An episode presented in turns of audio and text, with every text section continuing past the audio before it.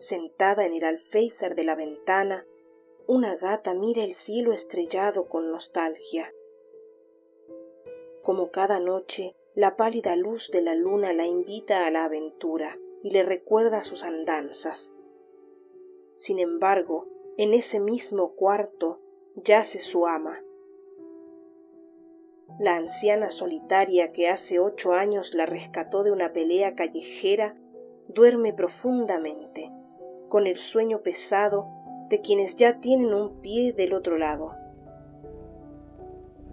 La gata se trepa a la cama ronroneando y arrima el cuerpo cálido a su cuello. Sabe que muy pronto va a dejarla y volverá a la noche de tejados. Pero no será esta noche.